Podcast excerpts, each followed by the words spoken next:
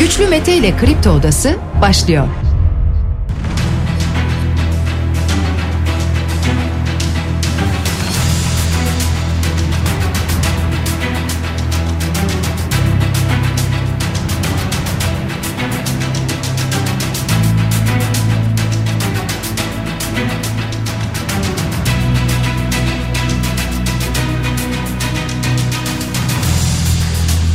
26 Aralık Pazartesi sabahından Kafa Radyo'dan Kripto Odası'ndan tüm Türkiye'ye yurt dışında bizi dinleyen dinleyicilerimize günaydın. Hepinize sağlıklı ve güzel bir gün dileyerek her sabah olduğu gibi programımıza başlıyoruz. Bugün de Kripto Odası'nda saat 10'a dek sizlerle birlikte olacağız. Gündemdeki başlıkları değerlendireceğiz. Sizler de görüşlerinizle fikirlerinizle programa katılmak isterseniz Twitter üzerinden güçlü mete yazarak bana ulaşabilirsiniz. Ya da WhatsApp hattımızın numarası 0532 172 52 32 yani 0532 172 kafa. Hemen başlıyoruz programımıza sevgili dinleyiciler. Bugün kabine toplantısı var. Kabine toplantısının ana gündem maddesinin EYT yani emeklilikte yaşa takılanlar olacağı ifade ediliyor. Aynı zamanda Cumhurbaşkanı Erdoğan'ın yeni bir doğalgaz keşfine dair açıklama yapması bekleniyor. İddia böyle. Mesajı zaten Erdoğan verdi. Bu arada EYT'de bir yaş aralığı olması ihtimali var mı? Bakana bu soru soruldu. Vedat Bilgin böyle bir ihtimal olabilir dedi. Biraz sonra detaylarına bakacağız. Cumhurbaşkanı Erdoğan dün birçok konuda açıklama yaparken kendisine Ronaldo Messi sorusu soruldu ve Ronaldo'ya siyasi yaptırım uyguladılar dedi. Neden böyle bir şey söyledi? Birazdan bunları aktarmaya çalışacağız.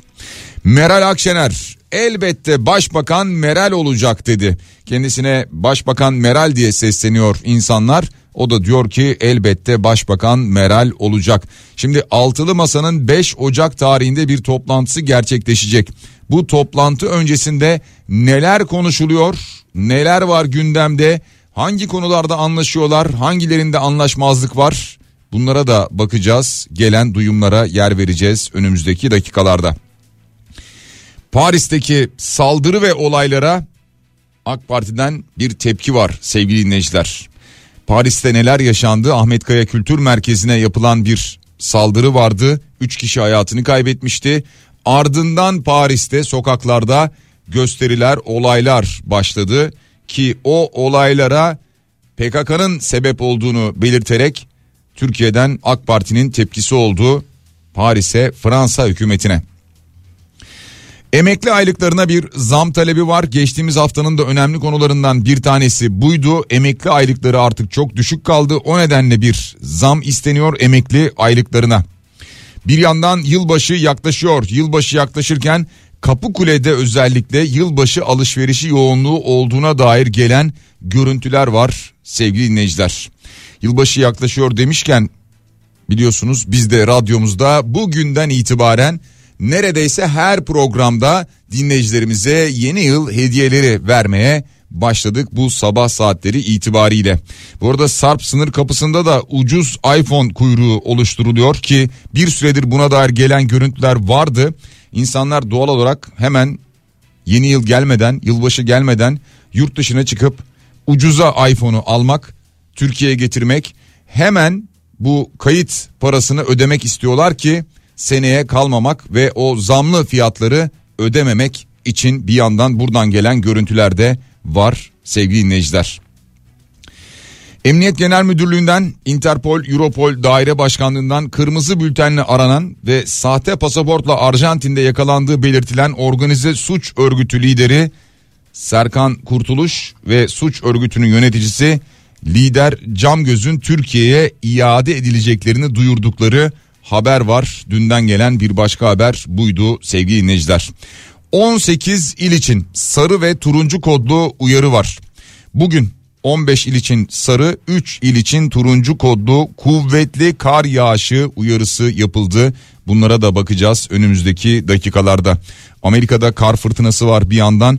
Ee, sadece dünden bugüne gelen haberlere baktığımızda 34 kişi hayatını kaybetti. Dondurucu soğuklar nedeniyle Amerika Birleşik Devletleri'nden gelen haberler bu şekilde. Hemen bir de Futbola bakalım. Dünya Kupası arası sona erdi ve 15. hafta maçlarıyla yeniden başladık kendi ligimize Spor Toto Süper Lig'e. E, bu haftanın en önemli maçı biliyorsunuz Trabzonspor Fenerbahçe karşılaşmasıydı. Trabzonspor Fenerbahçe'yi 2-0 mağlup etti. Beşiktaş Gaziantep'le deplasmanda 1-1 berabere kaldı. Galatasaray İstanbulspor'u 2-1 mağlup etti sevgili dinleyiciler. Şimdi Galatasaray lider 30 puanla. Fenerbahçe ikinci sırada yer alıyor 29 puanla. Üçüncü sırada Adana Demirspor'u dördüncü Başakşehir'i görüyoruz.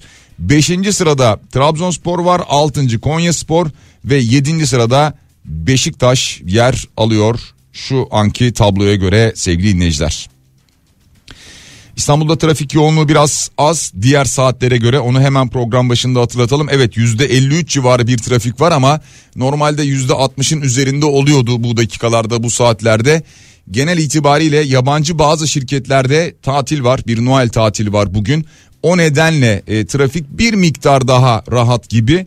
Yani çok büyük bir rahatlama yok tabii ki ama genel itibariyle baktığımızda böyle onu da hatırlatmış olalım ve hemen döviz tablosuna bakalım. Dolar çakıldığı yerde duruyor 18.63.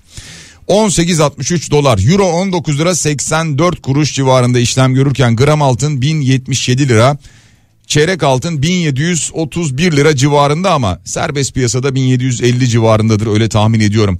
Borsa İstanbul'a baktığımızda geç, geçen haftayı da cuma gününü de kazançla kapatmıştı. 5454 puanla başlıyor yeni haftaya Borsa İstanbul bakalım BIST 100 endeksi bu haftayı yeni yıla doğru girerken bu haftayı nasıl geçirecek göreceğiz. Bitcoin 16.859 dolar karşılığında işlem görüyor. O da 16 bin dolarlı seviyelerde şu anda. Peki kısaca e, bu başlıkları aktardık paylaştık sizlerle sevgili dinleyiciler. Şimdi biz biraz bunları detaylandıracağız. Bunlar dışında konular da var onlara da değineceğiz. Ama bugün kabine toplantısı var ya kabine toplantısından en çok merakla beklenen konu EYT konusu emeklilikte yaşa takılanlar. Şimdi emeklilikte yaşa takılanların bir ara 1 milyon 200 bin civarında olduğu söyleniyordu.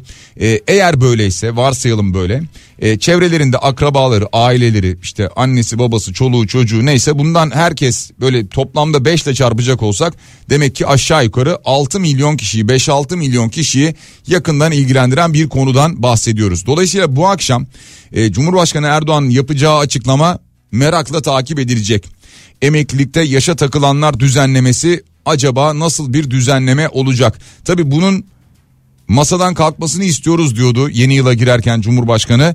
Masadan kalkacak mı kalkmayacak mı? Bir defa meclis tatile girdiği için tam anlamıyla masadan kalkmış olmayacak. Ama düzenlemeye dair bir açıklama gelecek mi? Böyle bir beklenti var kamuoyunda veya basında böyle bir beklenti var. Bu açıklama gelir deniyor. Peki gelir de emeklilikte yaşa takılanlarla ilgili nasıl bir düzenleme olacak? Bir ara herkesi kapsayacak bir düzenleme olacak diyordu Bakan Vedat Bilgin Çalışma ve Sosyal Güvenlik Bakanı'nın böyle bir açıklaması vardı. Ama geçen gün Haber Global yayınına katıldı. EYT'de yaş konusu henüz netlik kazanmadı. Bir yaş aralığı olması ihtimal dahilindedir. İmkanlar nispetinde en kapsayıcısı olacak dedi. Yani önce herkesi kapsayacak diyordu EYT'de kim varsa. Şimdi imkanlar nispetinde en kapsayıcı olacak bir yaş aralığı olması ihtimal dahilindedir diyor. Şimdi bir yaş aralığının olması demek ya buna bir çözüm demek değil. Neden? Çünkü zaten problem emeklilikte yaşa takılanlar. Yani siz emeklilikte yaşa takılanları çözerken yine de yeniden veya öyle söyleyelim e, yaşa mı takılacak bu insanlar? Yine mi yaşa takacaksınız? İnsanlar yine burada kalacaklar mı yani? Biz sizin sorunu çözüyoruz ama yine yaşla ilgili şöyle bir kota var, sınır var, yılla ilgili şu var, bu var vesaire falan mı deneyecek? Ya çözülmüş mü olacak emeklilikte yaşa takılanların sorunu böyle bir durum, böyle bir tablo olursa?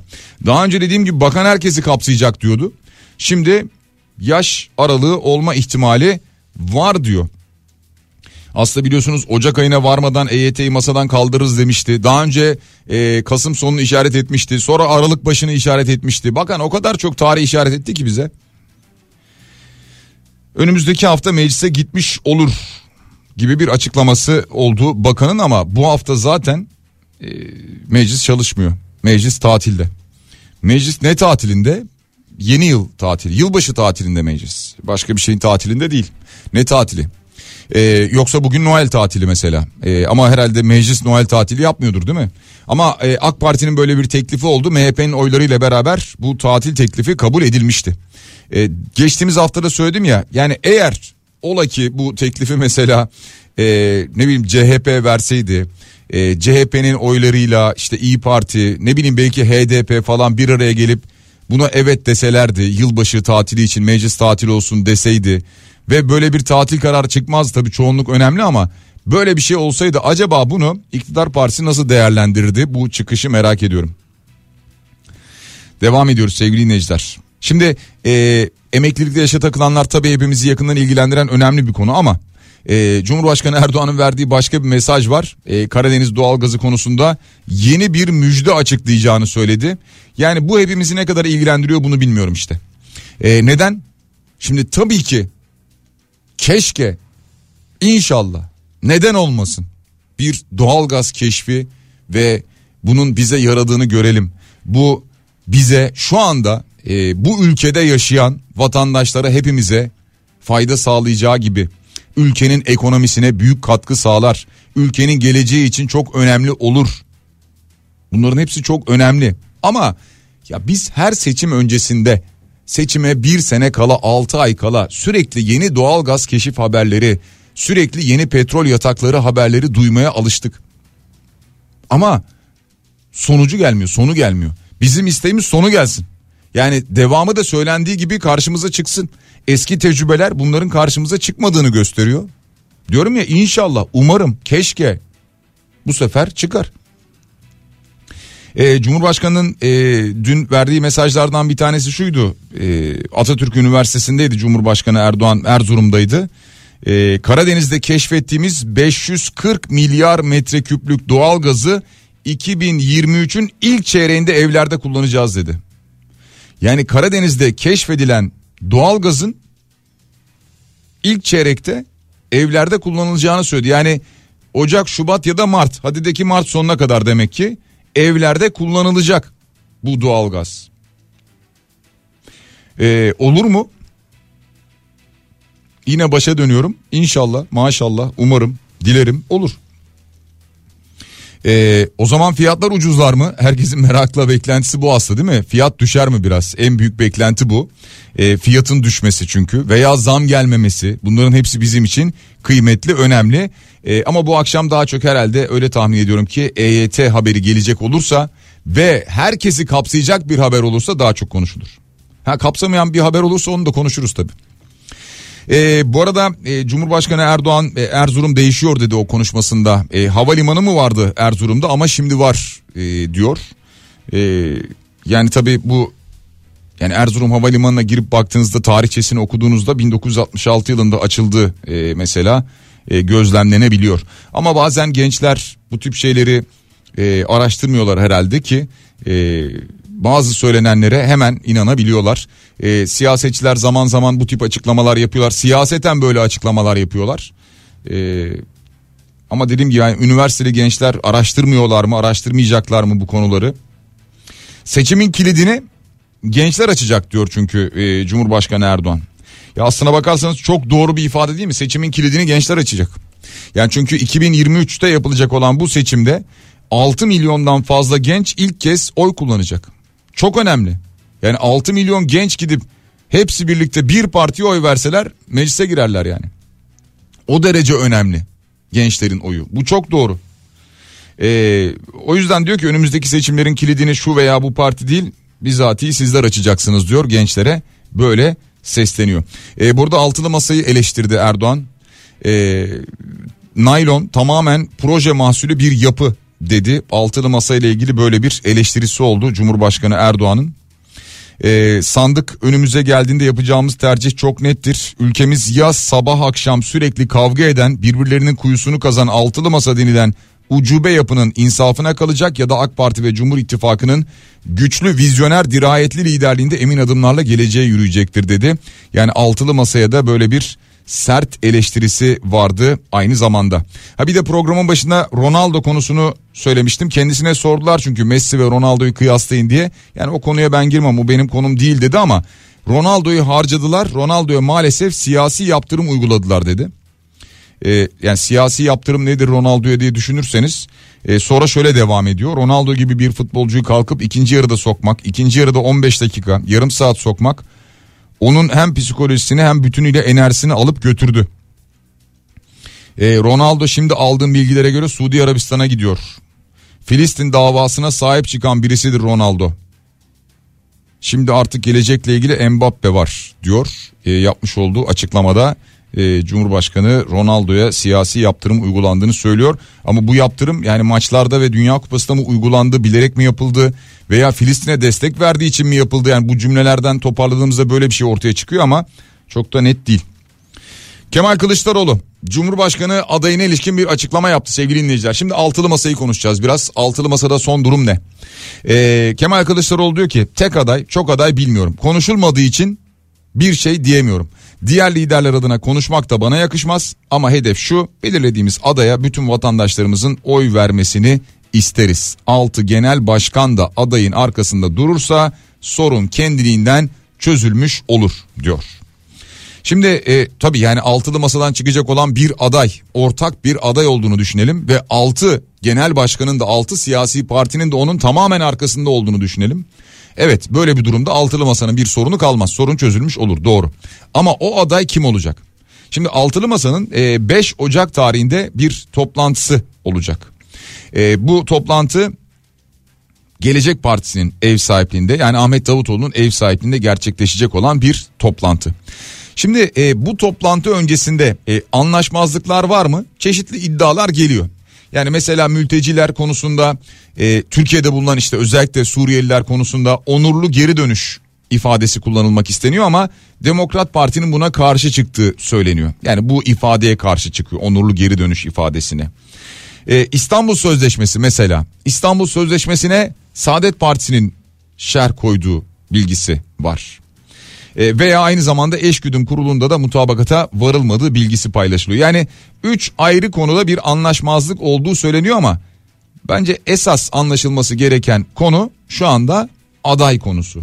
Yani çünkü artık vatandaş da şu anda yeni yılda öyle söyleyelim e, altılı masanın adayını bekliyor. Ha bu 5 Ocak'taki toplantıdan bir aday çıkar mı? Yani aday açıklaması gelir mi? Ben sanmıyorum. Şu anki toplantı gündemi sanki aday gündemi değil. Ama artık adayın da altılı masanın içerisinde konuşuluyor olması lazım. Yani bugüne kadar konuşmadık. Ee, bizim için önemli olan işte özellikleri, liyakat vesaire falan bunlar söyleniyor. Evet. Yani nasıl biri olmalı bunun tarifi yapılıyor tamam. Ama netice itibariyle bir aday henüz açıklanmadı. Bir isim açıklanmadı. Ha bununla ilgili de deniyor ki efendim erken açıklarsak erken yıpratılır vesaire falan. Hiç fark etmez. İsterseniz Ocak'ta açıklayın. Yani yıpratılma politikası olacaksa ki olacaktır elbet olur. İsterseniz Mart'ta açıklayın. E yine aynı politika yapılacak. Ha daha mı az yıpranacak onu mu bekliyorsunuz? E, bilmiyorum. Ama adayın da artık ortaya çıkıp değil mi kendisini e, göstermesi gerekiyor. E, şehirlere gitmesi gerekiyor. Gezmeye başlaması gerekiyor. Evet hava şartları şu anda çetin. E, kış ayları yaşanıyor doğuda, güneydoğuda bunların farkındayım. E, ama buna rağmen bu seyahatlerin düzenlenmesi gerekiyor. Nasıl ki Erdoğan geziyor şu anda e, şehirlere gidiyor üniversitelere gidiyor e, söyleşilere katılıyor gençlerle sık sık bir araya geliyor. Ya aday kim olacaksa onun da olması lazım. E, onun da bunları yapıyor olması lazım. Şimdi Kemal Kılıçdaroğlu mu aday olacak? Yani en çok şu an adı geçen kişi Kemal Kılıçdaroğlu. Altılı masa yani doğal akışına baktığınızda altı lider var.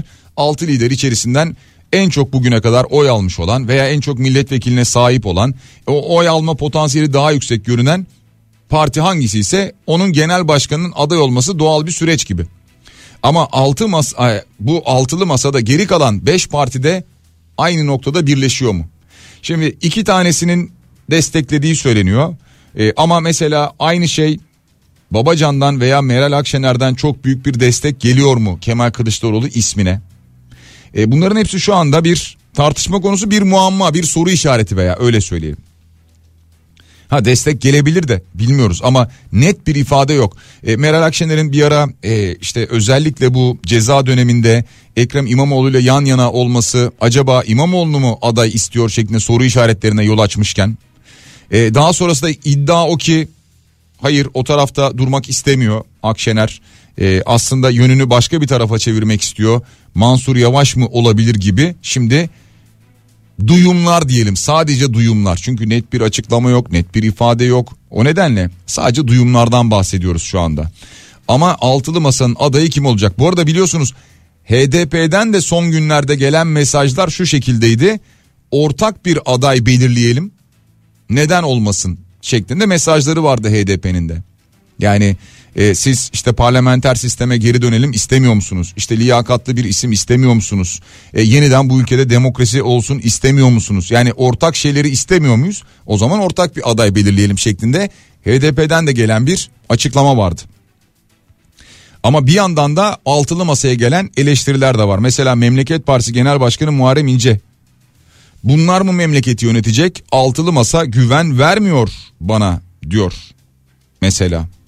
Libya tezkeresinde İstanbul Sözleşmesi'nde anlaşamıyorlar.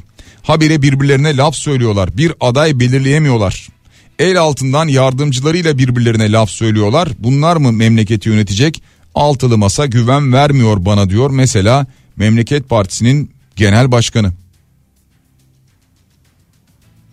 Fatih Erbakan yeniden Refah Partisi Genel Başkanı biliyorsunuz. O da hayat pahalılığı ve ekonomik krize ilişkin konuşuyor. 20 yıllık AK Parti iktidarı ile geçti maalesef. Milyonlarca insan açlığa mahkum oldu diyor. Yani AK Parti iktidarı milyonlarca insanı açlığa mahkum etti diyor. Oradan da o cepheden de AK Parti'ye böyle bir eleştiri var. E tabi bu eleştirileri daha biz sık sık duymaya devam edeceğiz dedim ya artık seçim atmosferi içerisindeyiz seçim dönemi içerisindeyiz sevgili dinleyiciler. Ee, biraz sonra gündemdeki diğer başlıklara da bakacağız. Mesela Büyük Alevi Kurultayı vardı. Buradan bir sonuç bildirgesi çıktı. Yok yok demeyelim de e, yoksulluk beslenme çantası diyor e, Sözcü gazetesi. Bir beslenme çantası e, önerisi var bakanlığın, Sağlık Bakanlığı'nın ama gerçekten o çanta doldurulabilecek bir çanta mıdır? Solunum yolu enfeksiyonlarının Şubat sonuna kadar sürebileceğine dair gelen mesajlar var. Bunlara da bakacağız önümüzdeki dakikalarda. E tabii ki Paris'te yaşanan olaylar. Ahmet Kaya e, Kültür Merkezi'ne düzenlenen saldırı. Bunlardan da bahsedeceğiz. Ama bir reklam aramız var. Reklamlardan sonra yeniden buradayız. Kripto Odası devam ediyor sevgili dinleyiciler. Ee, biraz böyle güler yüzle dönüyorum çünkü arada sizlerden gelen mesajları da okuyorum ben de.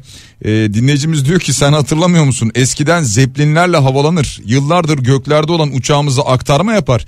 Gideceğimiz şehrin üstüne geldiğimizde paraşütlerle atarlardı bizi uçaktan diyor. Böyle bir mesaj göndermiş. Yani e, evet ya şu gerçekten enteresan bir konu. Yani sanki her şey her şey bir iktidar döneminden sonra değişmiş gibi bir algı yaratılması. Evet değişen şeyler yok mu? Var. Zaten dünya değişiyor ayrıca. Yani dünya değişirken e, elbet bir takım şeyler değişecek. Elbet yeni bir şeyler yapılacaktı. Yani yapıldı mı yapıldı evet. Yani yapılanlar da var. Ama e, sanki daha önceden yapılanlar hiç yokmuş da e, sonradan bunlar da sonradan yapılmış. Bunlar da bu dönemde yapılmış gibi e, lanse etmek bir e, algı çalışması olsa gerek. E, Turan Bey diyor ki Karadeniz doğalgazı ile ilgili konuşurken inşallah maşallah demeniz bana Adnan Oktar'ın kediciklerini anımsattı diyor. Yo ben o manada söylemedim yani e, bu söylenenler keşke gerçek olsa yani ben onu söylüyorum. E, daha önceki yıllarda yaşadığımız tecrübeler e, bize maalesef kötü şeyler hatırlatıyor. E, her seçim dönemi öncesi Türkiye'de bulunan işte petrol yatakları, doğal gaz rezervleri vesaire falan. Ya bakın ben e, yıllardır işte kaç sene oldu artık e, aşağı yukarı herhalde 25 seneyi geçti sarı tramvay yapıyorum. Yani dolayısıyla arşivlerin çok fazla içindeyim. E, gazeteleri çok fazla okuyorum.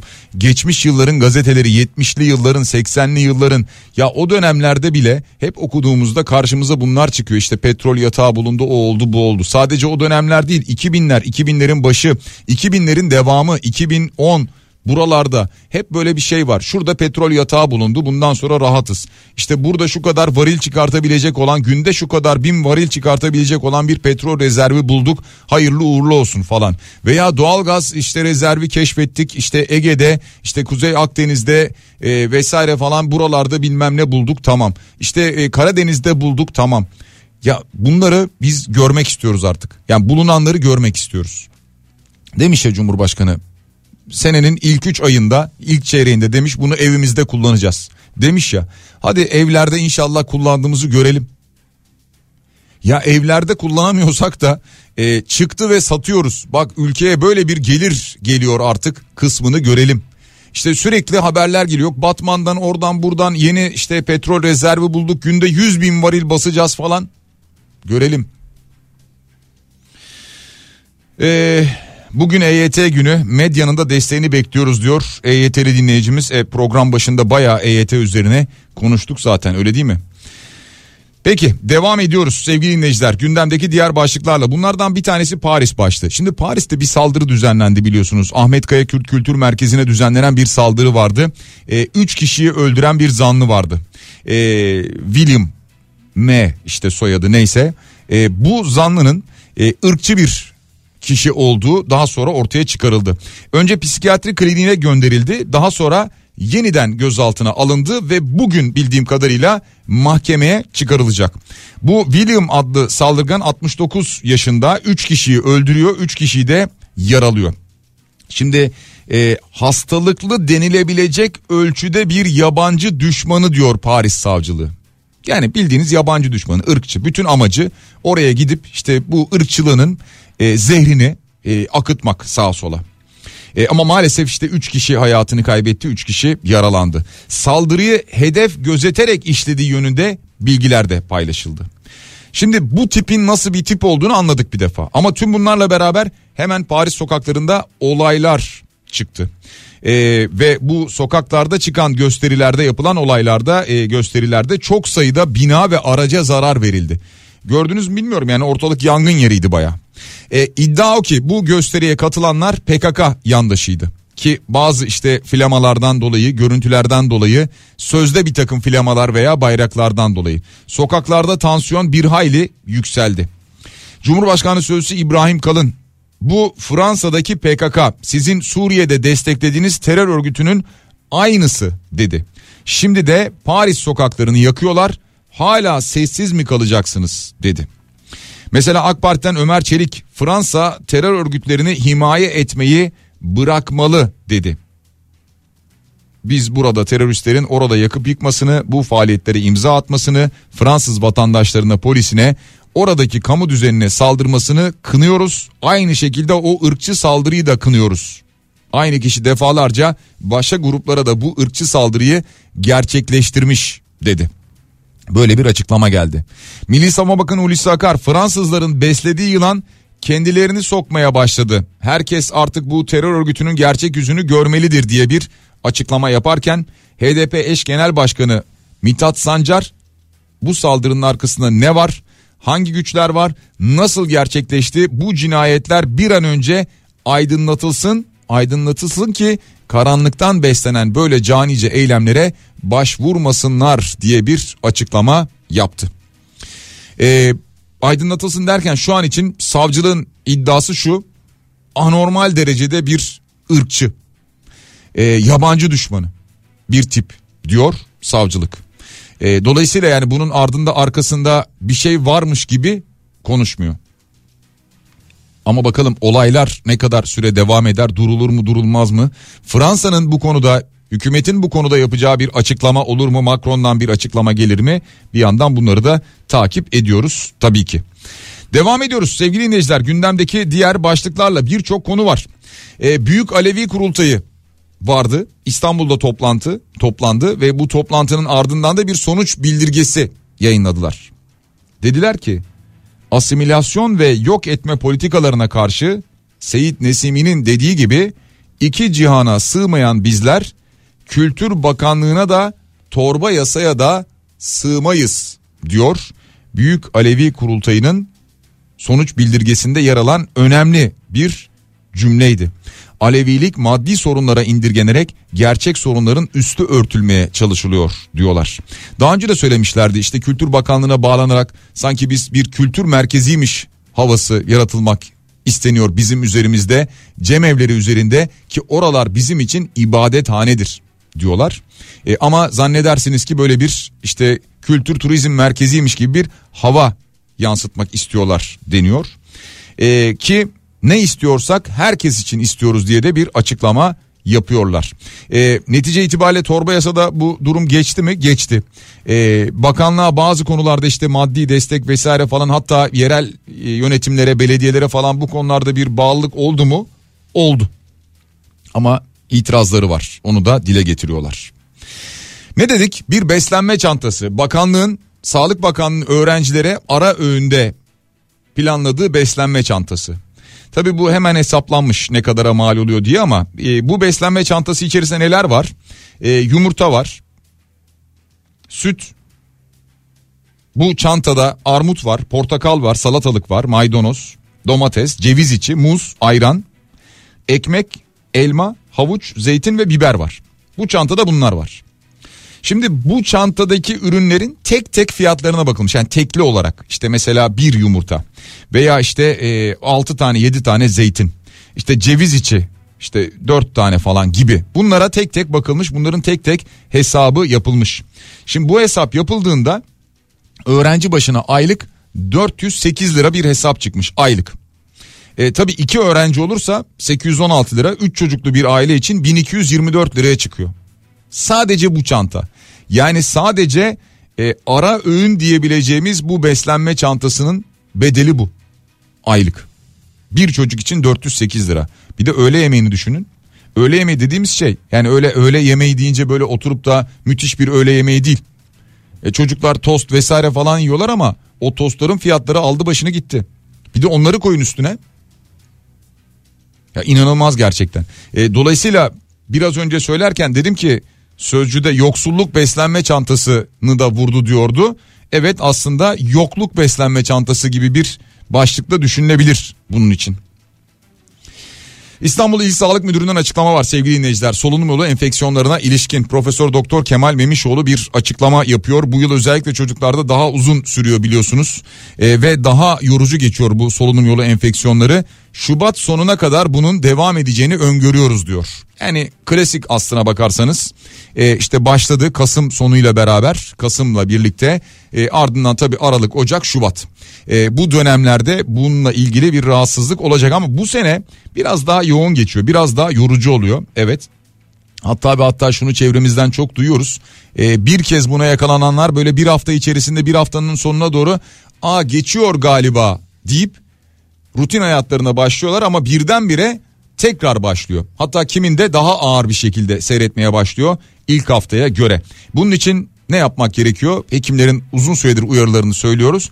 Eğer imkanınız varsa yine maske. Yani kapalı alanda veya işte toplu ulaşımda veya bulunduğunuz bir hastanede e, bir kalabalık olan binada çalıştığınız ortamda maskeyi takın diyorlar. Hekimlerin uyarısını biz bir kez daha hatırlatalım. Bu arada hekimler özel hastaneler yönetmeliğini protesto edecekler. Geçtiğimiz cuma günü Doktor Volkan Tayfur'la biz canlı yayında konuşmuştuk bunu biliyorsunuz. Ee, Sağlık Bakanı Fahrettin Koca'nın kurucusu olduğu Medipol Hastanesi'nin önüne beyaz önlüklerini bırakacak hekimler. Ee, biliyorsunuz çalışmaları kısıtlanıyor hekimlerin bir yandan. Ee, Cuma günü bunu çok detaylı bir şekilde anlattık. 27 Aralık Salı günü böyle bir protesto gerçekleştirilecek. Medipol Mega Bağcılar Hastanesi'nin önüne beyaz önlüklerini bırakacak hekimler. Ee, tabii bunun öncesinde bir tedbir alınır mı? İşte oraya hekimler yaklaştırılmaz falan böyle bir şeyler olur mu? İşte polis tedbiri olur mu falan bunları bilmiyoruz tabii ama netice itibariyle anlatmaya çalışıyorlar dertlerini. Düzenlemenin yasaya aykırı olduğunu söylüyorlar. Bakanlık özel hastaneleri denetleyemediğini belirtiyor. Oysa ki özel hastaneleri denetlemek zor bir şey değil. Bu alınan karar sağlık turizmiyle yakından ilişkili bir mesele. Türkiye'de geçen yıl içinde 640 bin yabancı hasta sağlıktan yararlandı. Bu hastaları zincir hastanelerine çekmek istiyorlar. 185 bin hekimin serbest çalışma hakkı elinden alınmak isteniyor diyorlar. Hekimler bunu anlatmaya çalışıyor. Çok basit bir örnekle geçtiğimiz hafta Doktor Volkan Tayfur'la biz yayındayken o da anlattı. Mesela muayenehanesi olan bir doktora gidiyorsunuz siz hekime gidiyorsunuz. Bir süredir diyelim ki işte hamilesiniz bunun kontrolleri takibi için ve diyelim ki sizin e, yapacağınız doğum planlanana göre Mart ayında olacak. E, ama Ocak ayı itibariyle bu yürürlüğe gireceği için yeni yönetmelik siz kendi hekiminizle hekiminizin istediği hastanede gidip o doğumu gerçekleştiremeyeceksiniz. Çünkü o hekim o hastaneye gidip ameliyat yapamayacak veya işte ameliyathaneye giremeyecek. Bunun gibi e, çok fazla sorun karşımıza çıkacak gibi görünüyor. Eğer bakanlık bu konuda bir adım atmazsa bu sorunları ortadan kaldıracak olan bir adım gelmezse. Artık programın sonuna geliyoruz sevgili dinleyiciler. E, 18 il için biliyorsunuz program başında söyledik uyarılar var. Kuvvetli yağış uyarısı, rüzgar uyarısı ve özellikle de kar yağışı uyarısı var. O nedenle lütfen dikkatli olun. E, Birçok bölgeyi olumsuz bir şekilde etkileyecek. Batı Karadeniz'de de kuvvetli kar yağışları bekleniyor. Cenkere Teknik Masar'a teşekkür ediyoruz. Biraz sonra hiç mi güzel şey yok? Yani programda böyle bir şey duymadık diyorsanız eğer işte o güzel şeyleri belki 2022 boyunca yaşadığımız güzel şeyleri Bediye Ceylan Güzelce'den dinleyeceksiniz. Güzel Şeyler programında saat 12'ye dek. Yarın sabah aynı saat diliminde yeniden buluşana kadar hepinize sağlıklı ve güzel bir gün diliyorum. Şimdilik hoşçakalın.